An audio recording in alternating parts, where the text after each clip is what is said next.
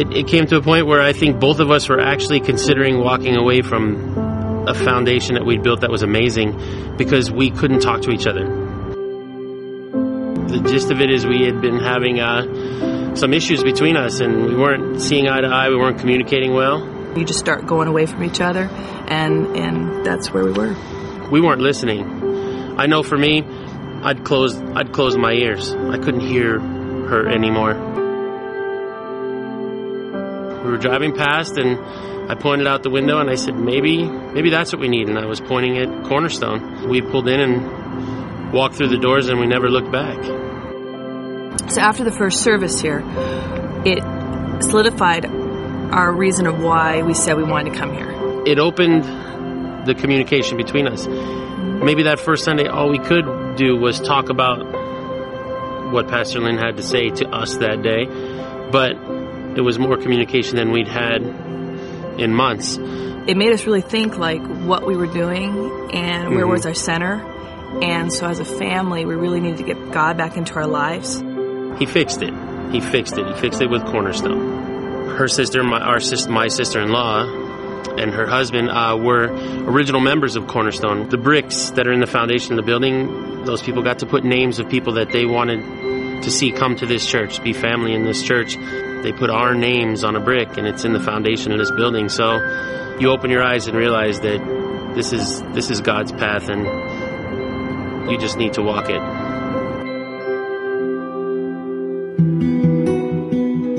A year and two months ago, um, I was going through a very painful divorce, and um, I was about seven months pregnant at the time. With everything I was going through, um, it was really hard to come to church because at my other church, when I reached out for help, I didn't get it.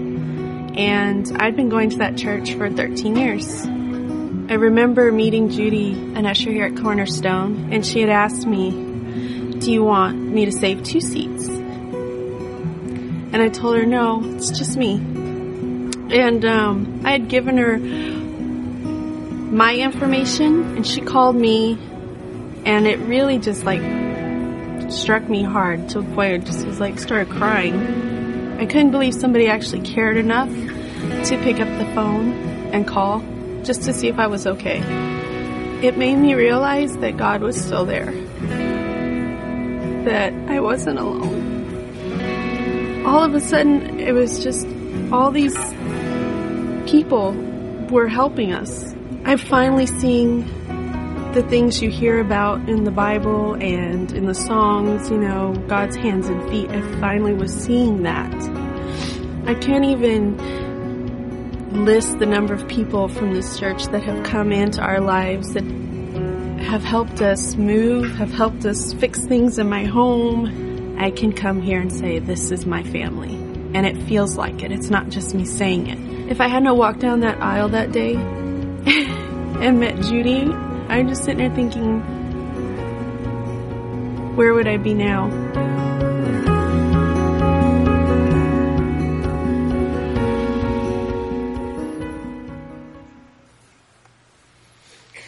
So we're calling them purple chair stories. And some of you already get this. Some of you already understand the idea because you're sitting in a purple chair and you know beyond a shadow of a doubt that God is doing something just amazing in your life. He's transforming your marriage. He's taking old habits that used to enslave you and he's bringing freedom and strength and deliverance. And so you get it. You get the idea of a purple chair story, but part of what we wanted to say to each other goes beyond that. And it's simply to this, to realize there are people sitting next to you, behind you, in front of you, in purple chairs. And each of those chairs has a story of God doing something that only God can do and of lives being changed in incredible, unspeakable ways. And even if you and I don't necessarily know every purple chair story, you and I sit in a room every Sunday where God is doing unthinkable, life changing work. It's purple chair stories. One of my uh, favorites, which wasn't a, on the video is about a couple, uh, Jamie and Michelle, and uh, Jamie is actually a Mesa police officer, and some of you may have seen in the news recently there was a Cub Scout troop spent the night in a backyard, and the son of the people who were hosting it uh, was a special needs boy. He apparently woke up earlier uh, than the rest of the boys did out in the backyard tents. The dog had wandered off. The special needs boy crawled through the fence to go find his dog. Uh, several hours later, they found the dog swimming in the canal. Uh, his brother found the dog. Uh, Jamie was the police officer who found the little boy in the canal.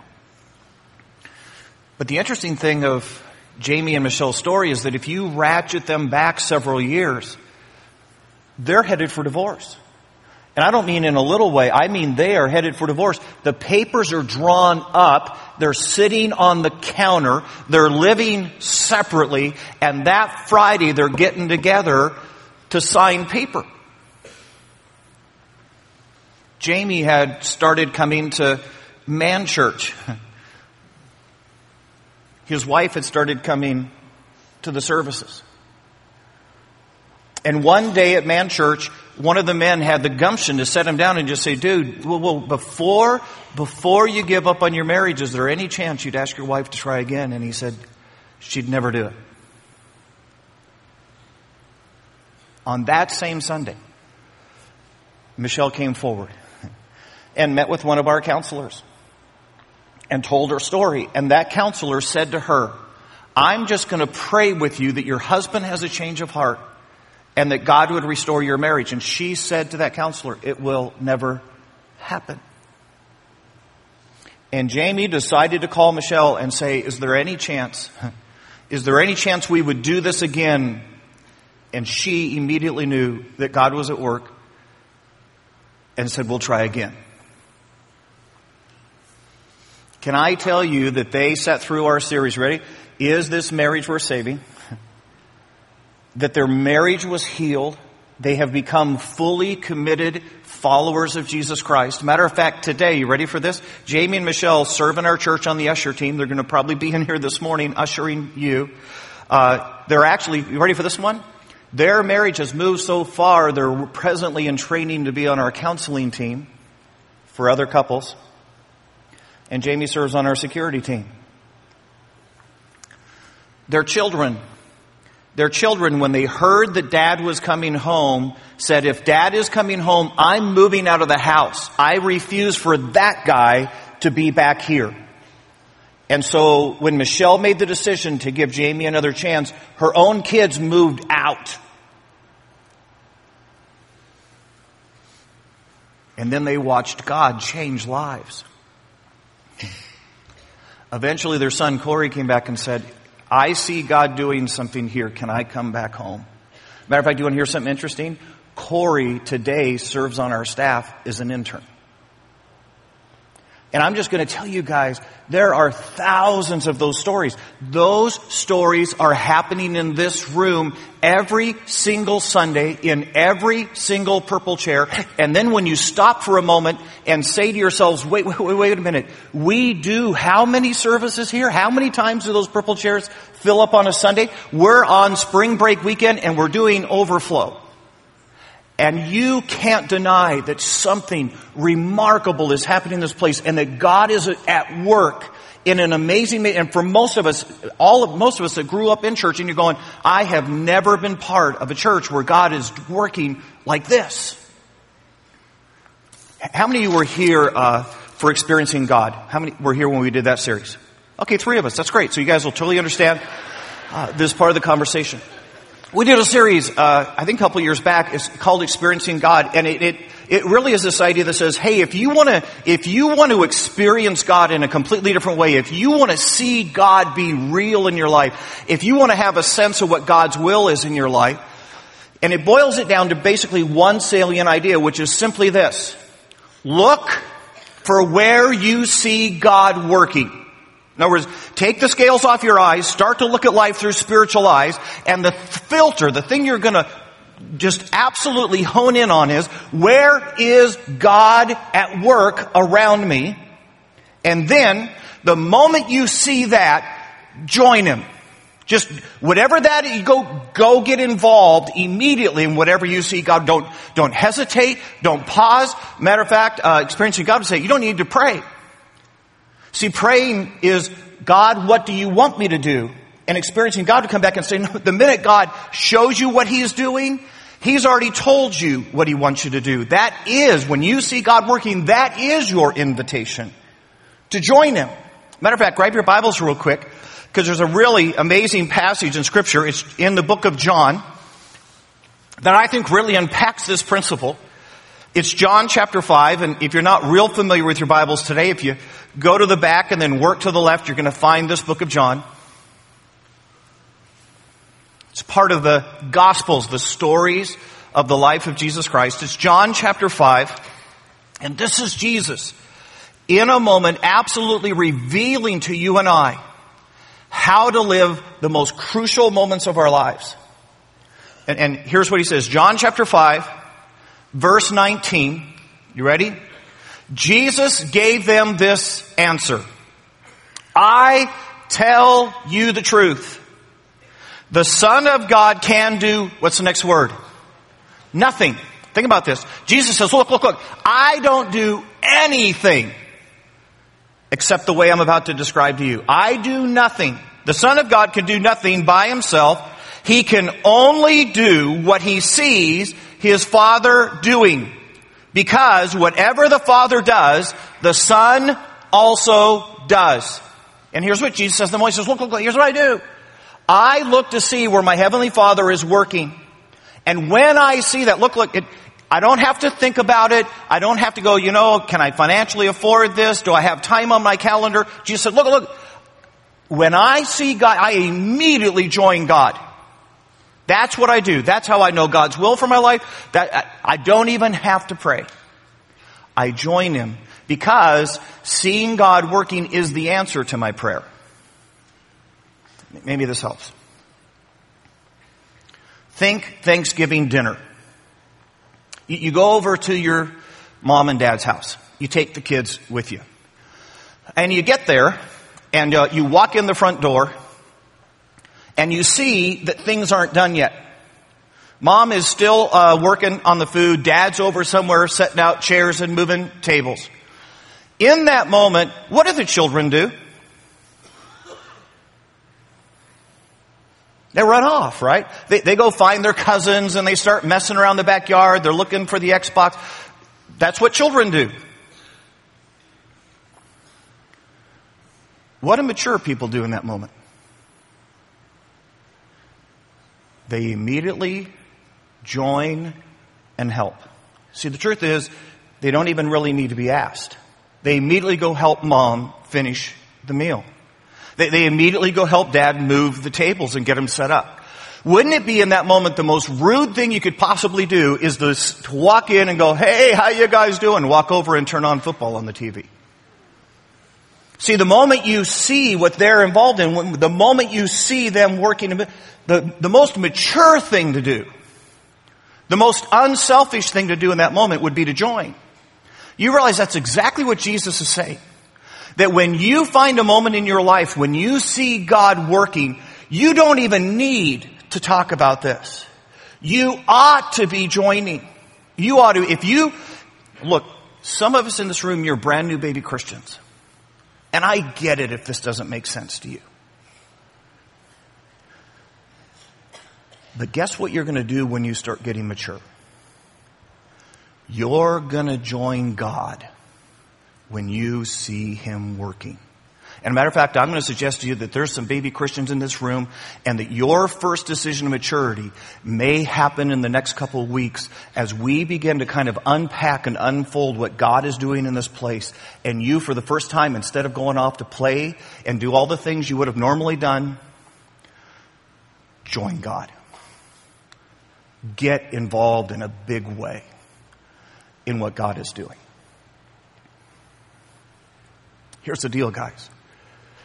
You don't have to look far in this place to see God doing amazing things. We've got purple chairs full of purple chair stories, and it is so obvious what God is doing in this place.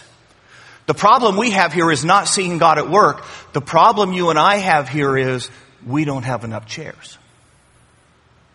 We're sitting on a, ready, a spring break weekend using overflow. And that brings a dilemma. That, that brings for you and me as a church a moment, I believe, a watershed moment in which you and I are going to have to make a decision together as a church. And how you and I decide this moment is going to change who we are as a church. We will not be the same after we decide what we're going to decide together. You get that there are watershed moments in life. Do I marry that guy? Because the minute you marry that loser, no.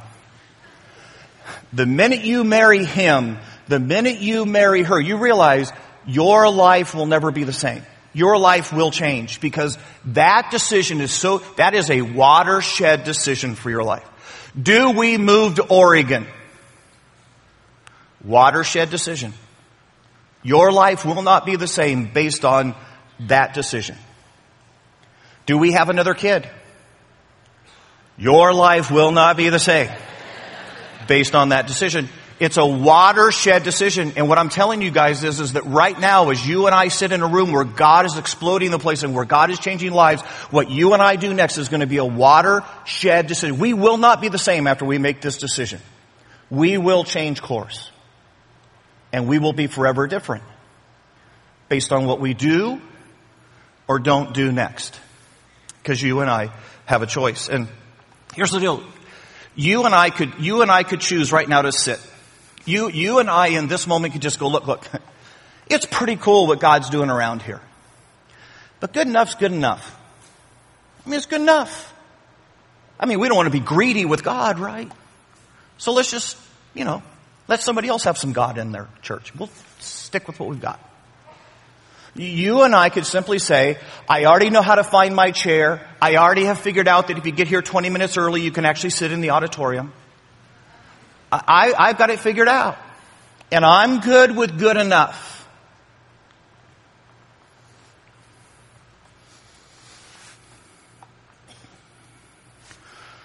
When I was a kid growing up in Tempe, there was a church. There was a church changing our town for God. I mean, it was crazy what God was doing at that church. You couldn't live in Tempe and not know what was happening at that church. And, and I'm just going to tell you, in the midst of it, there was a lot of criticism. Boy, you can't, you know, you can't have that type of music in church, and you can't bring those types of guests into church. I mean, there was a lot of criticism. But I'm just going to tell you, that church was putting Tempe on its ear. Here's the problem. They came to a moment in which they had to decide what they were going to do next. And here's what they decided good enough is good enough.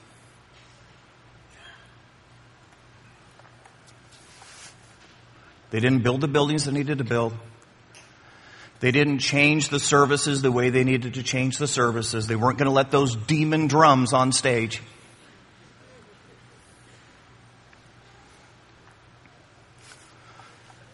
You drive by that church today, Drive by on a Sunday, and there are buildings they don't even bother to unlock because there's no one there to go in them. Hey guys, guys, guys, guys. You realize we are that church in Chandler, Arizona. We are that church that right now, boy, if you live in Chandler, it's really hard to go to hell from Chandler, Arizona, because Cornerstone's here. We're, we're, we're just messing people's lives up. Yeah. All over the place. I mean, it's fun. But the worst thing you and I could do in this moment is decide that we've seen enough God in this room, that good enough is good enough. And if you and I do that in this moment, I'm just tell, I can tell you the future. There will be people who drive on Alma School Road in years to come and say, remember when God used to show up? at that church? Because good enough is never good enough when you're serving God. And what would happen, guys, guys? What would happen if there was a church that said, look, look, the buildings are full and, and God's doing crazy stuff, but we want to see God in a bigger way. We want to change our entire community for, what if our kids what if our kids went to school and they thought they were attending Christian school because so many of their teachers attended Cornerstone and had found Jesus here? What if, what if you were driving down the road and the police officer who pulled you over attended Cornerstone and he saw your Cornerstone sticker when he pulled you over and he walked up to your car and he went, dude, now I don't know what he does next. I'm just saying I'd rather have a cornerstone cop pull me over.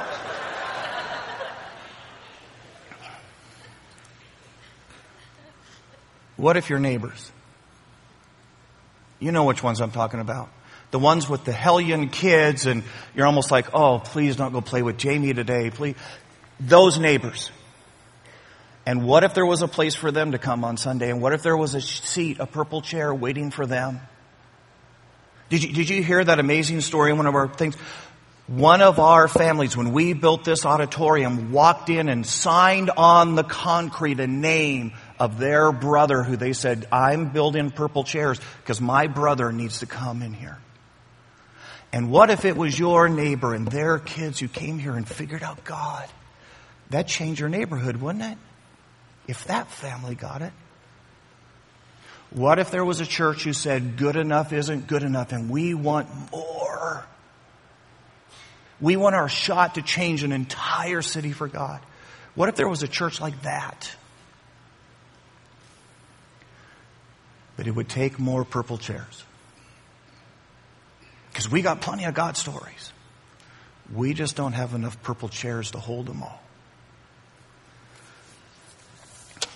Guys, I'm just going to tell you, I, the answer from where we are right now is, is fairly easy. Uh, we're going to have to build some stuff. Because, guys, think about this on Sunday morning. Think about what Sunday morning's like. We make you queue up in your cars in line to get on a church parking lot. Who ever heard of that? And then you park a half a mile away and we make you walk on sharp shards to get to Jesus. Women, am I telling the truth? This is, this is, I mean, how, if you were thinking about how to make it hard to get to Jesus, let's have sharp things that people have to walk on to find Jesus. Let's do that. Then you get here and you walk into a hallway where there's zillions of very rude parents waiting to drop off their kids. You can't drop off your kids yet because the kids from the last service are still in the room because some crazy guy's going too long. When you finally, when those kids clear out and you can finally put your kids in, you run over to the lobby to stand in line. Stand in line to go to church. And then you have to run down the aisles to find a seat.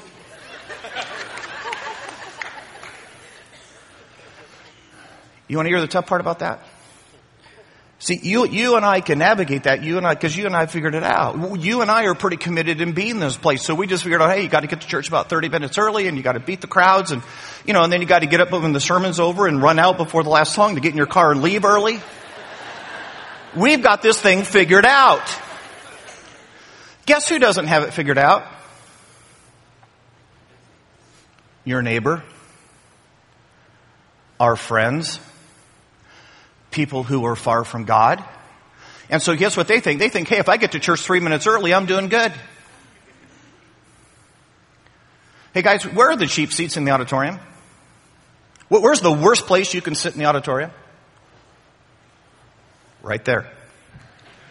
Right there. At that point, you get the profile, you can see the booger when it hangs. That's, those are the cheap seats. Okay? That's like the dog pound. Guess where our guests sit? Because they came three minutes early and had to stand in the lines and didn't know how to get into the, guess, guess where our guests sit? The worst seat in the house. And if they're not lucky enough to get that one, then we stick them in overflow. Because we love them so much, right? I'm just telling you, we're making it really, really, really hard for people to figure out Jesus. This goes against everything that you and I are right now. Santan campus. Santan campus has been setting up chairs. They've been doing portable church for more than seven years. And if that's not bad enough, that you think about this, think about the manpower on Santan campus that they're investing every week in setting up chairs because they don't have a building that could be used for other ministry. And on top of that, you ready? Then when Sunday's over, you fold up and hide the church for seven days till Sunday comes again. How cool would it be for the Santan campus if they were to save up a deposit, they would save up a down payment, and the next time a really affordable building comes available in Santan, we could go get it. How cool would that be for Santan? Guys, maturity around this place. We keep saying we're about maturity and we want people to grow up. You realize we've taken our best maturity room and turned it into overflow? How long are we going to do that? We're meeting, guys, we're holding maturity classes in tents. And it's March. Wait two months. And guys, I'm just telling you, it's pretty easy to figure out what needs to change. It, it, it, the, the, the answer to this is pretty simple. Now doing it isn't going to be simple. Doing it's going to take sacrifice and a ton of work, but I'm just telling you the answer is obvious.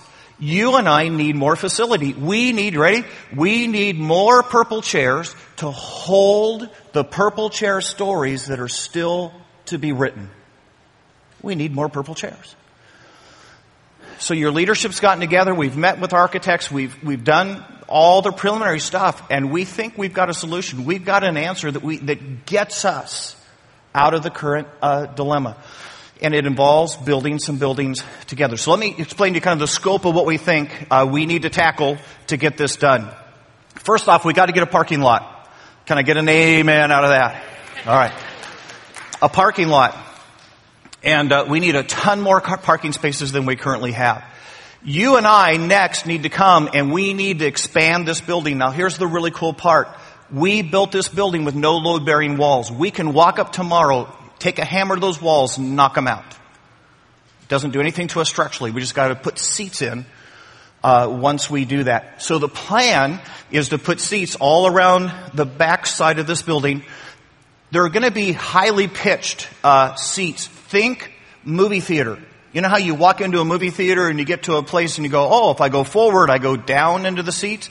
But if you turn and then you start up, you go into the higher pitched seats. You know why movie theaters do that? Because when you sit in those highly pitched seats, you feel closer to the screen. It gives you great line of sight. So we're going to do the same thing because we want to have a large auditorium that doesn't feel that large and people still feel at home in when they come. So you and I are going to build the biggest movie theater in Chandler.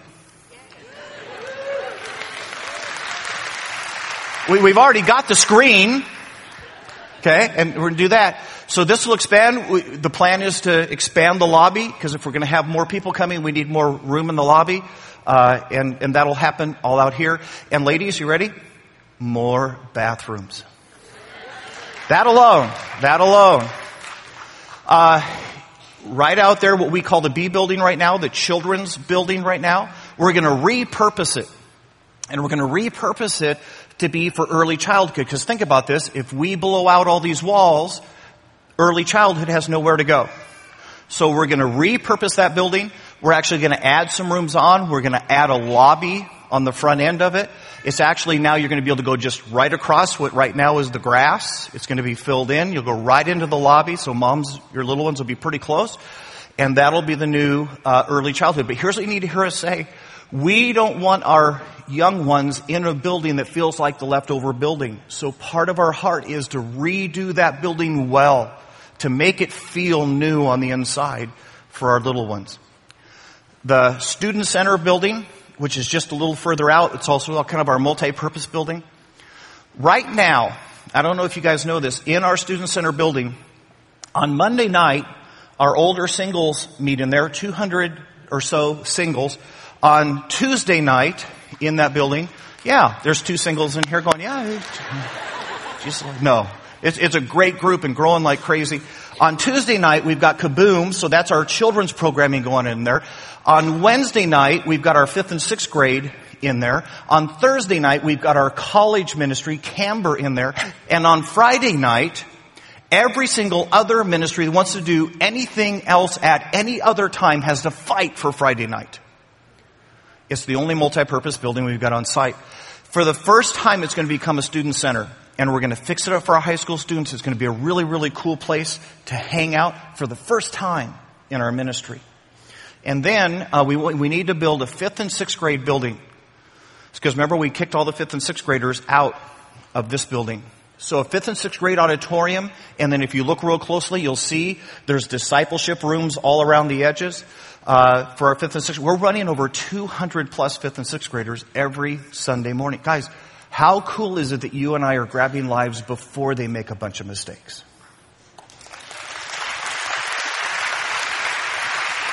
Some of us, some of us wish there'd been a really cool fifth and sixth grade building when we were coming through.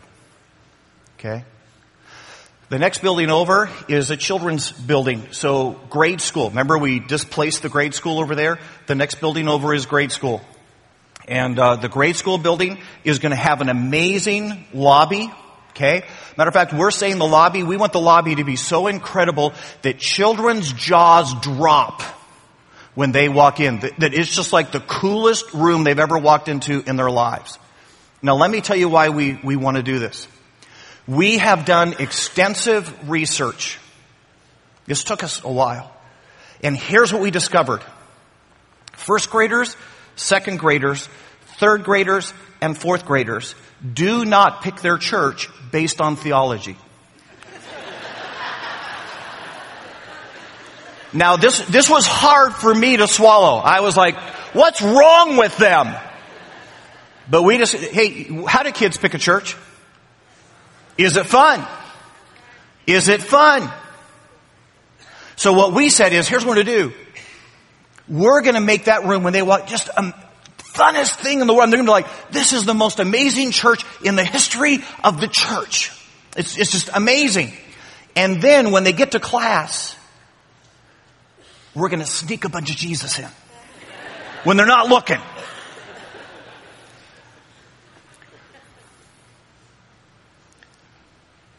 When kids leave church and they get to the car, what do mom and dad ask? How was it? Okay, how was it? What did you learn?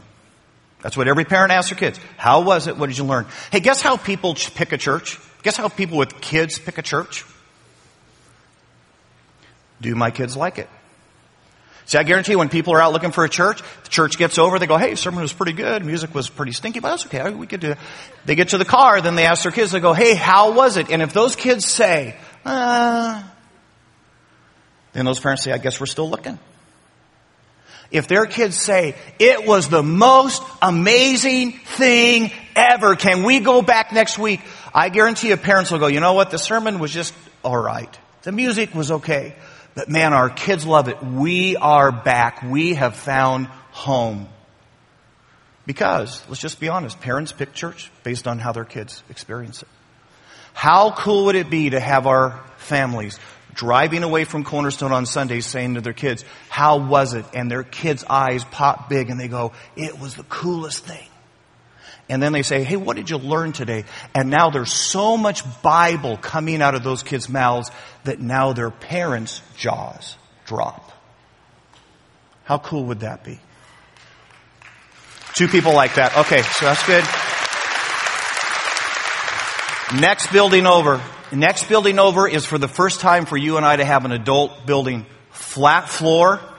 We're going to finally be able to put about a thousand people in that building around round tables. Do you realize right now we do not have a room that if women's ministry says, hey, we're all going to get together at one time, the only place they can meet is here. They can never meet around tables. They can never have a separate breakout. There's too many women.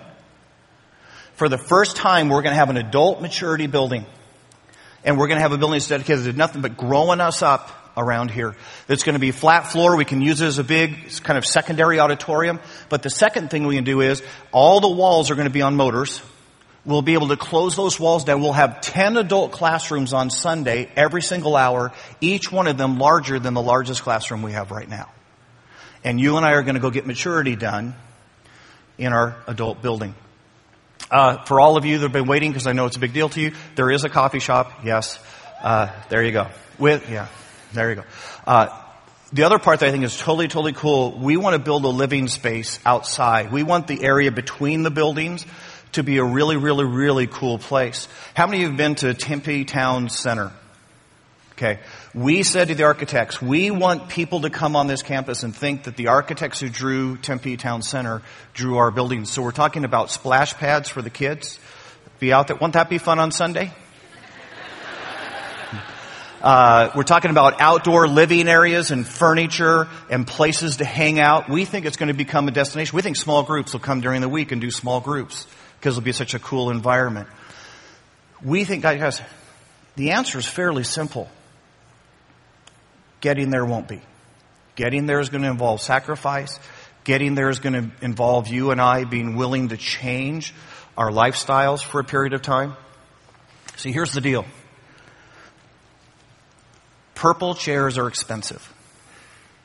And if you and I decide that we're going to provide purple chairs for the people who aren't here yet, you and I are going to have to live different for a period of time in order to save up the down payment for those buildings.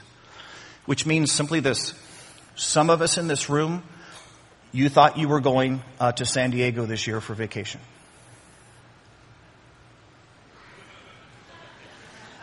You're not going to San Diego. You're going to call your friend and you're going to borrow their cabin in Payson.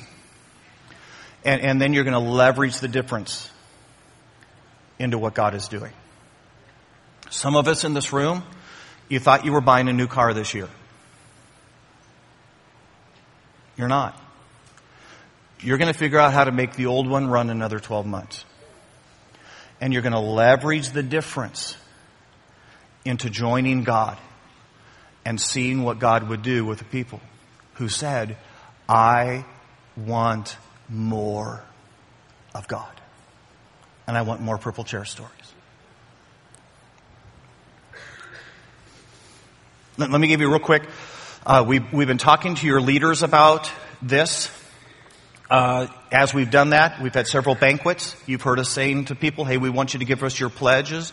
And I'm just going to say boldly to you, we asked your leaders to give with such, with such over the top commitment that you following their example would be easy. And I'm just going to say it out loud in the room. I was going to say to you, we asked your leaders to take 5% of their annual income above what they're currently giving and give it to the building project.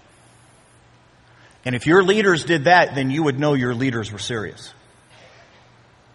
And we wanted you to know that the leadership of the church wasn't going to ask you to do something and that we weren't fully vested in. And we're waiting for those pledges to come back in. But as we did those banquets, here, here's some of the questions uh, that came up. Let Me, I'll give them to you real quick because you, you, may have some of the same ones. One of the questions was, what do you do about debt? What do you do about debt? And the answer is yes. Oh, you didn't get that. Okay. So, uh, yes. How many of you here have a mortgage? How many of you here are leasing and you wish you had a mortgage? Okay. So here's the deal. This is our mortgage. That's, that's what it is. It, it is our mortgage. And you'll be happy to know that the Bible does not say that debt is evil. It just doesn't. There is no prohibition. So all of you homeowners can go, thank you, Jesus. I can still have my house. There is no prohibition against debt. The prohibition in scripture is against reckless debt. And you need to know you go to a church that does not believe in reckless debt. Matter of fact, we have charge cards. We pay them off every month so that we won't have interest. Okay? This isn't reckless. This is our mortgage. And I know some would say, well, you know, it'd be really nice if we could just pay everything for cash. Well, we could. I mean, I'm just telling you, we have plenty of money to pay cash for these buildings. The only problem is it's still in your pockets.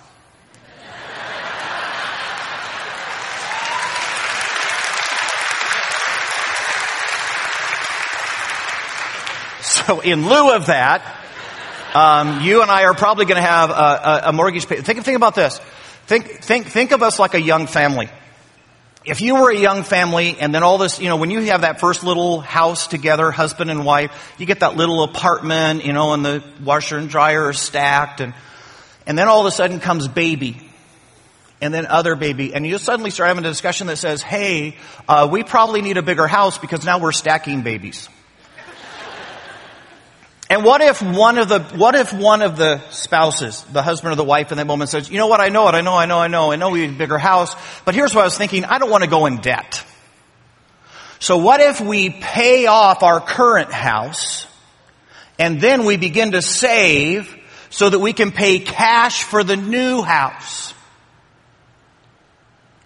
How long would that take?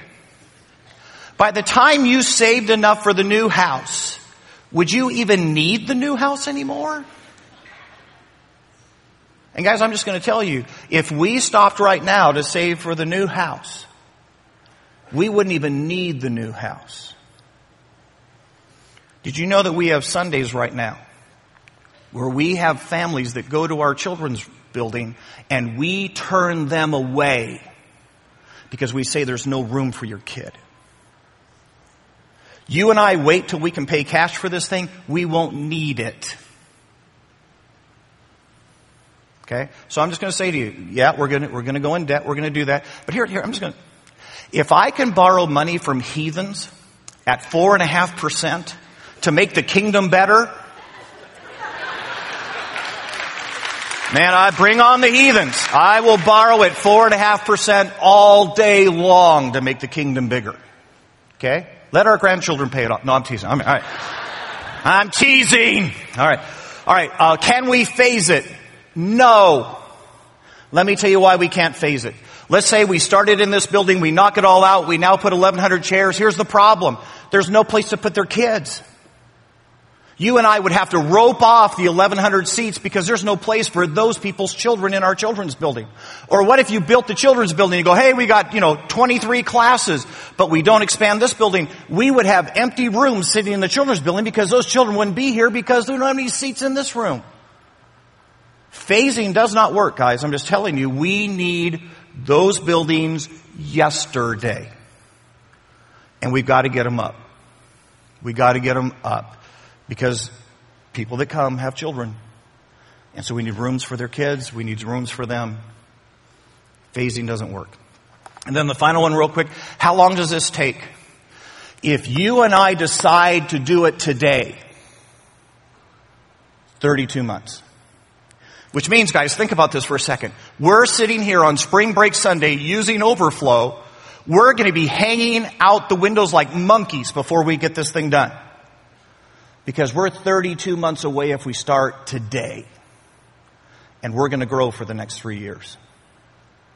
And we're probably going to have service number five and service number six before we can even get in. Okay? All right. I got my hair cut yesterday. Anybody notice? Yeah. I told her a little off the top. She got a little crazy. Uh, here, here's the cool part. The gal who cuts my hair is a Christ follower.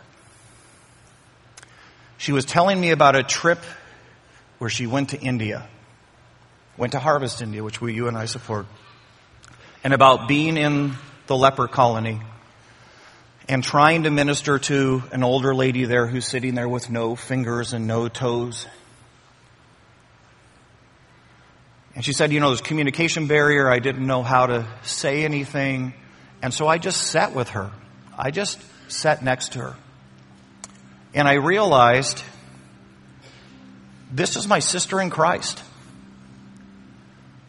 What an amazing story that on the other side of the world there's a woman with leprosy who I've never met before, and yet I have something absolutely in common with her and it's my love for my Savior.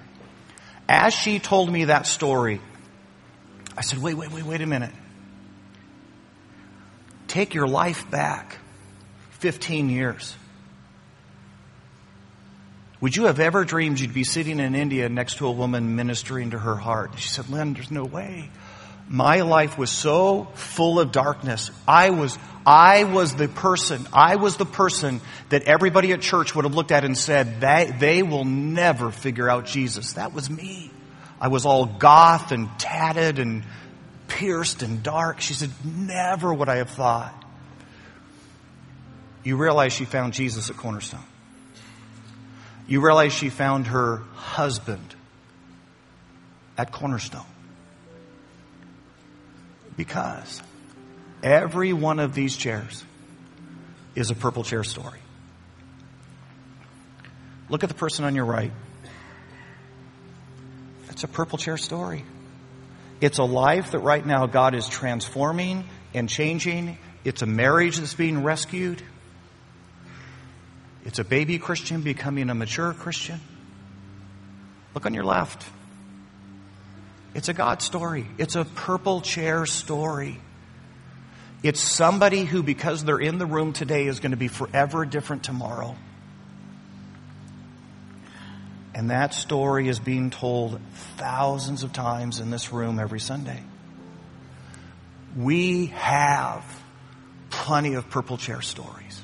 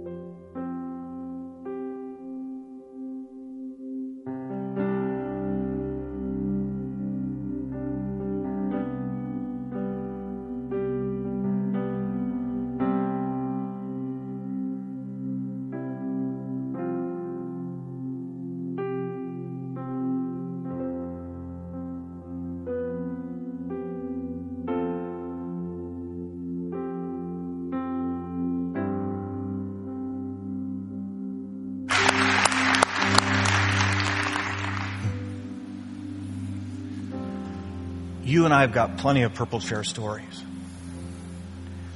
We just don't have enough purple chairs to hold everything that God is doing in this place, to see what God would do with the church if we would simply let Him.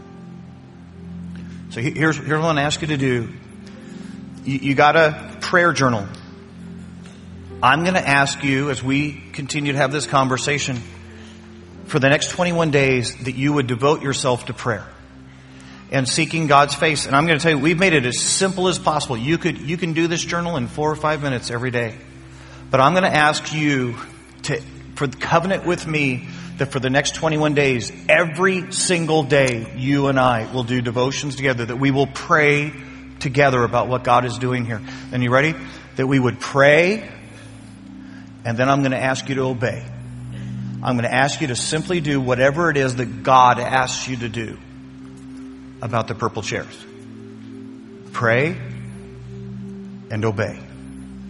Let's pray. Dear Lord Jesus, we, we, are, we are at a moment where we can't help but just be thrilled out of our minds at what you are doing in this place and, and the power with which you're moving in our lives. And God, we just want to thank you for that. And yet we also know we're coming to the end of a moment that, that we've filled up the purple chairs, that if you're going to do even more here, we've got to provide even more purple chairs. And God, we want to be that church. We want to be the church that just says, brick and mortar will never stand in the way of our God. We, we will do whatever we have to do. We'll sacrifice whatever sacrifice we've got to make. We'll adjust our lives however we have to adjust our lives. If it means seeing more of what God could do with a church like that. This is our promise. This is our covenant with you, God. We'll do our part. Please show up. In Jesus' precious name, amen.